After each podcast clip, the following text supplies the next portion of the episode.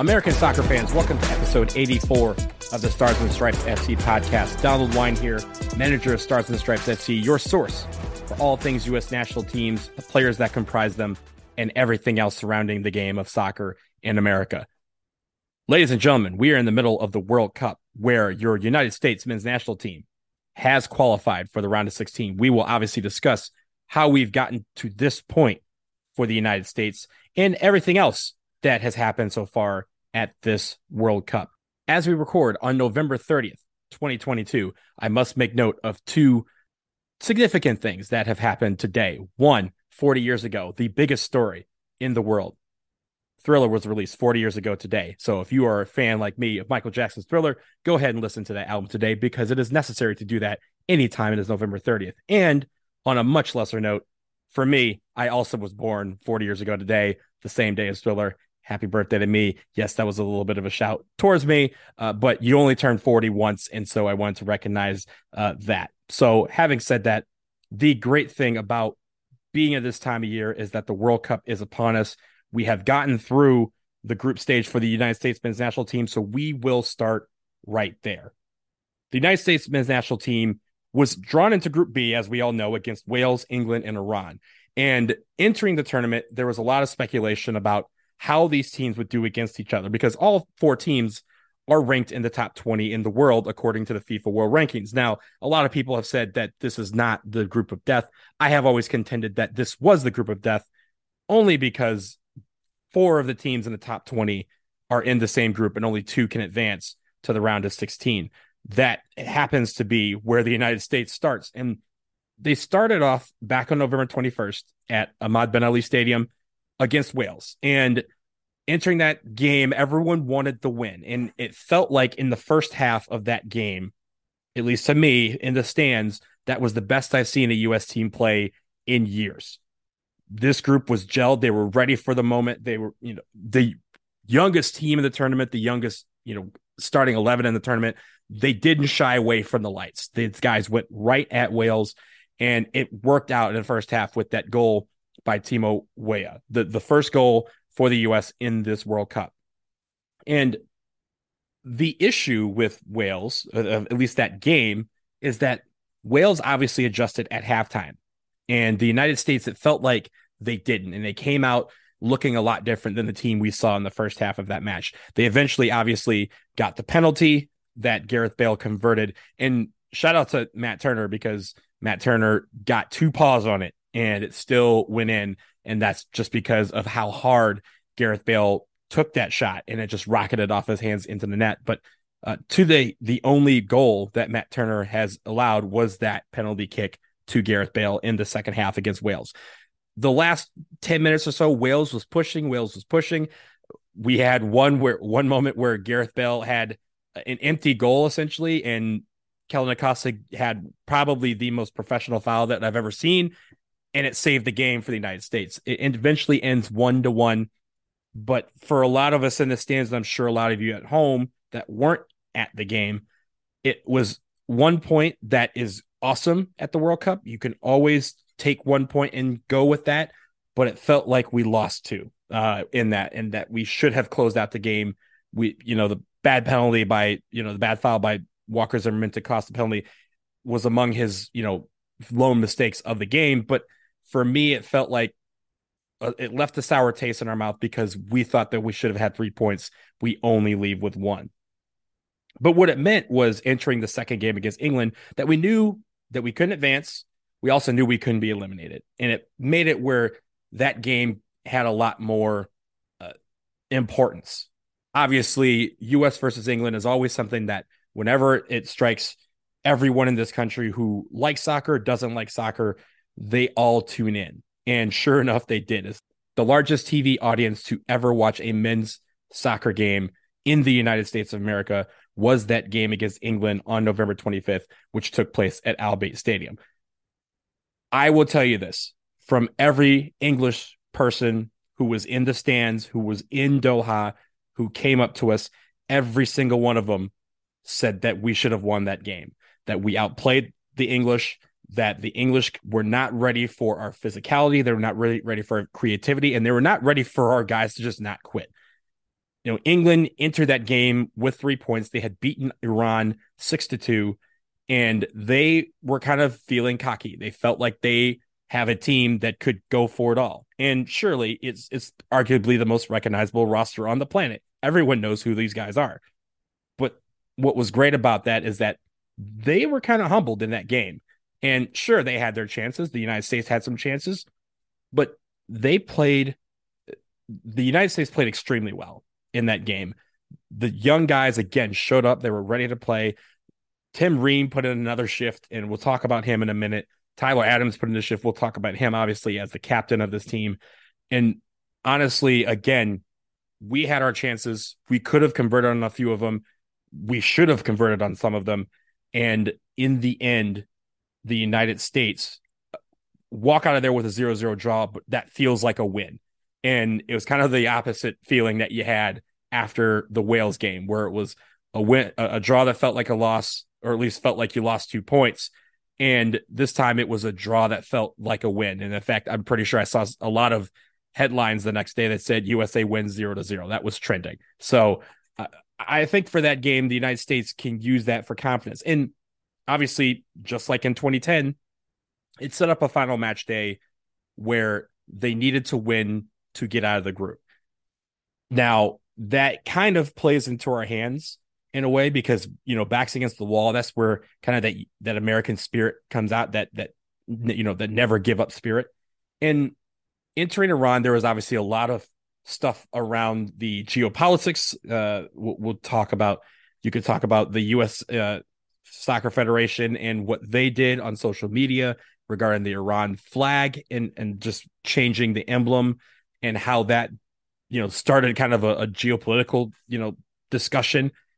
There was a lot around that game surrounding it. And honestly on the field it felt like both teams were just trying to play soccer to win for their team. And entering that game again the united states it was very clear what they needed to do. If they won they were going into the next round. If they lost or drew they were going home. And with that pressure we saw christian pulisic who has been the star of the team and one that everyone uh, in this country at least recognizes as the face of this team or one of the faces of this team, I should say, he stepped up and he gave his body up in a big way. Um, I know he's going to be singing falsetto for a couple of days, but it has been diagnosed as a pelvic contusion. He got that while scoring the lone goal against Iran that eventually served as the game winner. Iran had a couple of chances to put it away. We had one uh, where Tim Weah scored, uh, but it was called back due to him being barely offside. In the heat of the moment, I didn't think it was offside, but with this automated VAR, it showed that his you know right shoulder and, and torso were offside just slightly leading up to that goal. But the U.S. had their chances. They were able to convert one, but they had several other chances that they could have converted. That has been kind of the the story of this team so far. Who is going to provide the goals? But having gone unbeaten in the group stage, two draws, one win, the United States on five points, they qualify for the round of 16. And honestly, that is what the accomplishment was. That was the goal the goal was not just to come to the World Cup and have a good showing. The goal was to get out of the group and then do some damage. It's a two part goal. Now, once eh, for me, once you get out of the group and you get to the knockout stage, everyone's playing with house money. You can show up and on any given day, you can beat whoever's in front of you. And our team has showed that they can go toe to toe with anybody on the planet. And now they get a chance to do that.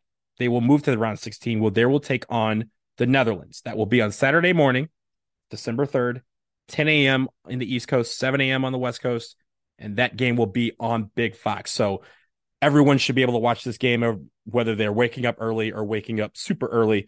They will be able to watch this game and watch this team who have kind of, you know, with that win against Iran, with that play, with their play against England, and just their overall play throughout the group stage, have really started to convert a lot of people into thinking, hey, this team might be able to do something now and not wait for four years from now when we host the World Cup in 2026. So I I stopped there just to kind of move on to the best players for me in the group stage. And I know some of you guys have players that may differ from this particular list, but there were some that, having been in the stands for two of these games, I want to shout out because I think they have done a tremendous job. I start with Tyler Adams. Tyler Adams has been the captain of this team. He was voted the captain once they all convened for the World Cup, and he has been just absolutely incredible. He has arguably been the best player on the field for either team in any match. And that is saying something. He has been just balls out to the wall, going so aggressive in the tackles. He has just absolutely been phenomenal with his aerials. There was one game where he had 100% in tackles, 100% in aerials, also commanding this team and being the leader on the field, quarterbacking the defense, and also trying to trying to kickstart the offense. He has been tremendous. And so I wanted to shout him out first because I think he has done absolutely a great job. And I think he's been probably the best player on this team so far. Second person that I think has put in three shifts, three incredible shifts, has been Tim Ream. Tim Ream is a guy that two months ago would not have made this roster, period. And now this man has started three games against three of the top 20 teams in the world and has been the linchpin on defense. In fact, we all thought that Walker Zimmerman was that linchpin. Walker Zimmerman did not start the game against Iran, but Tim Ream did. That's how good Tim Ream has been in these games so far. And he has he so so proud of the effort that he's put forth. And that is called making the most of your opportunity. He has made it to the World Cup and now he is shining on the brightest stage. I know a lot of teams are going to be looking to see what this 35 year old can do for them once this World Cup is done. Moving on, staying on the defensive side, Matt Turner has been great. Again, the only goal that he's given up has been a penalty kick to Gareth Bale, of which, like I said, he got two hands on, and it was just super hard, and he couldn't get get it all the way. But he has been very, very good in goalkeeper. Yeah, there's been a, maybe a moment or two where it's been kind of shaky playing out of the back, but for the most part, Matt Turner has been stellar, uh, stopping shots and also keeping the defense intact, where it's a bend don't break uh, mentality. They have only given up the lone PK in the group stage. Christian Pulisic has been awesome. I think he was a little uh, shaky on corners in the first game. The second game, I thought he was one of the best players on the field. He won the FIFA Man of the Match. I thought it should have been Tyler Adams, but I'm not necessarily upset that Christian Pulisic got that award because against England he was incredible. I think his corners have been the best we've seen. There's been a lot of debate about whether or not he should be the guy taking the corners, and that's a debate we'll save for another day. But I think at least for you know against England, his corners were the best that we've seen from him in a U.S. men's national team uniform. He obviously scored the goal against Iran that served to be the game winner, and in the process gave up his body uh, to do so. I mean, he he has a pelvic contusion. He says he'll be ready for Saturday. The team says he'll be ready for Saturday, and all of us fans hope he'll be ready for Saturday because we're going to need him against the Netherlands. And then finally, Josh Sargent, I thought did great against Iran. He also reportedly picked up an injury, and it's a question of whether he will be ready for the round of 16. But in a world where we've been trying to figure out who this nine is going to be, I thought he played the best of the guys who were in at the nine during the group stage, especially against Iran. His hold up play I thought was great, and also being able to create open spaces for him to get into attacking positions, and also for his teammates to be able to get into attacking positions and score. The way he's been playing with his teammates has been awesome. And then finally, Tim Weah. Tim Weah has been great on the right side. I, I think getting back on defense, he's been gassed so you know in the last few minutes we haven't seen Gio Reyna in these a lot other than a few minutes against England. That's obviously going to be a question mark, but we thought that the whole right side was going to be a combination of Gio Reyna and Tim Weah. Tim Weah has taken that position so far in this World Cup. He scored the first goal against Wales. He almost uh, he almost scored another one against Iran. He's contributed to a lot of goals, or at least to a lot of scoring chances lately. And his play has been very good, especially on offense. and I think a lot of people will say that there are question marks still about him on the defensive end, and that's fair. But I think at least for offense, when we're trying to create some attack, he has been one of the guys who have jump started the attack for the United States. So those are the guys that I think have done at least the best so far in this World Cup group stage for the United States men's national team. Again, they have qualified for the round of 16. They go to Khalifa International Stadium on Saturday. They will take on the Netherlands, who finished first in Group A. We're going to pause right here for a quick break. When we get back, we are going to talk about the rest of the World Cup. All these teams, who is in so far, who is on the outside looking in, and what do we get to expect from the United States and their current path to a potential World Cup title. Stick around.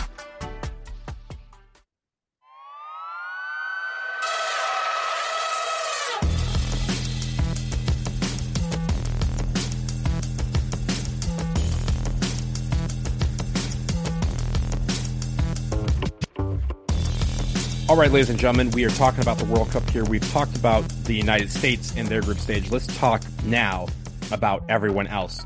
As I mentioned, we are not yet through the entire group stage. We still have a couple of more days to go in the group stage. E, F, G, and H. All of those groups have yet to complete play. They will do so in the ne- in the next couple of days. But let's talk about the teams that are in so far, beginning with Group A. Group A, Netherlands wins the group. They had to struggle a little bit, but they eventually win it pretty handily. Senegal finished in second place over Ecuador in an epic final game between those two teams. Senegal, Ecuador scoring basically within a couple minutes of each other. Senegal pulling out the victory and getting past Ecuador to advance to the next round of the round of 16. Qatar, I should mention, was eliminated uh, as the host. They are the earliest hosts to ever be eliminated in a World Cup. It only took them two games to be eliminated from this World Cup. Only two hosts in World Cup history have ever failed to make it out of the group stage. The only other team being South Africa in 2010. But South Africa in 2010 did register a victory on their final match day.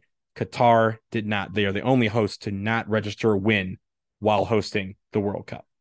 Moving on to Group B, we've talked about obviously the United States, but the other team to make it out, uh, the team uh, is England. And England, they ended up winning the group because of their win over Wales.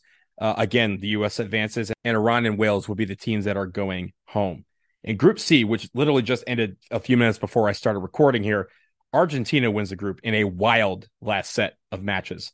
Poland advances by one in goal differential over Mexico and Saudi Arabia, who beat Argentina in the first in their first game in one of the biggest upsets in World Cup history, will head home in last place.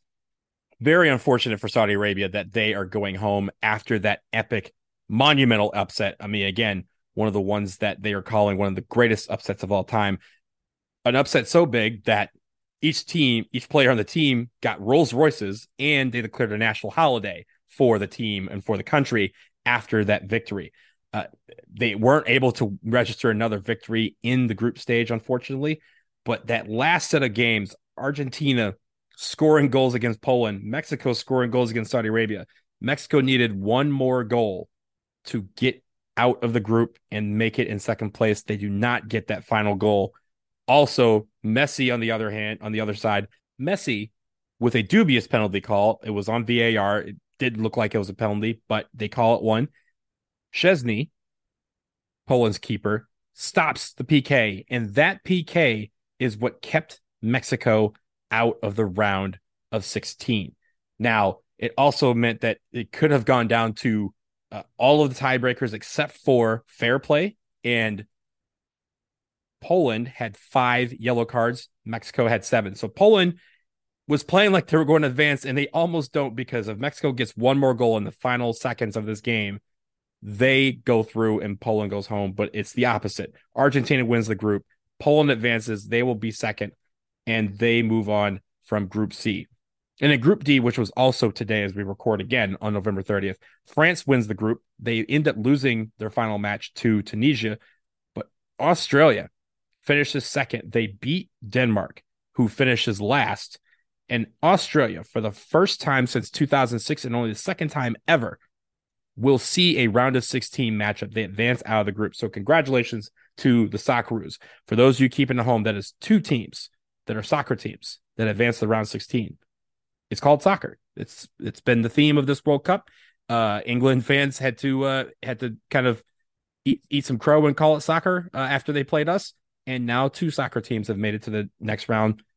So call it what you will, but those teams, I mean, Australia played extremely well with a team that a lot of people did not think would have the chance to box with France and Denmark and even Tunisia. But they eventually make it as second out of that group in Group D and will advance to the round 16. Congratulations to them. Again, we don't know all of the teams that have advanced to the round of 16, but we do know that Brazil and Portugal will be in the round of 16. They both have already qualified after two matches. And Canada is the lone team left that knows that they are going home after their third game. They have lost their first two matches in Group F, one to Belgium and one to Croatia. Now they will play the last game for Pride and go back to Canada.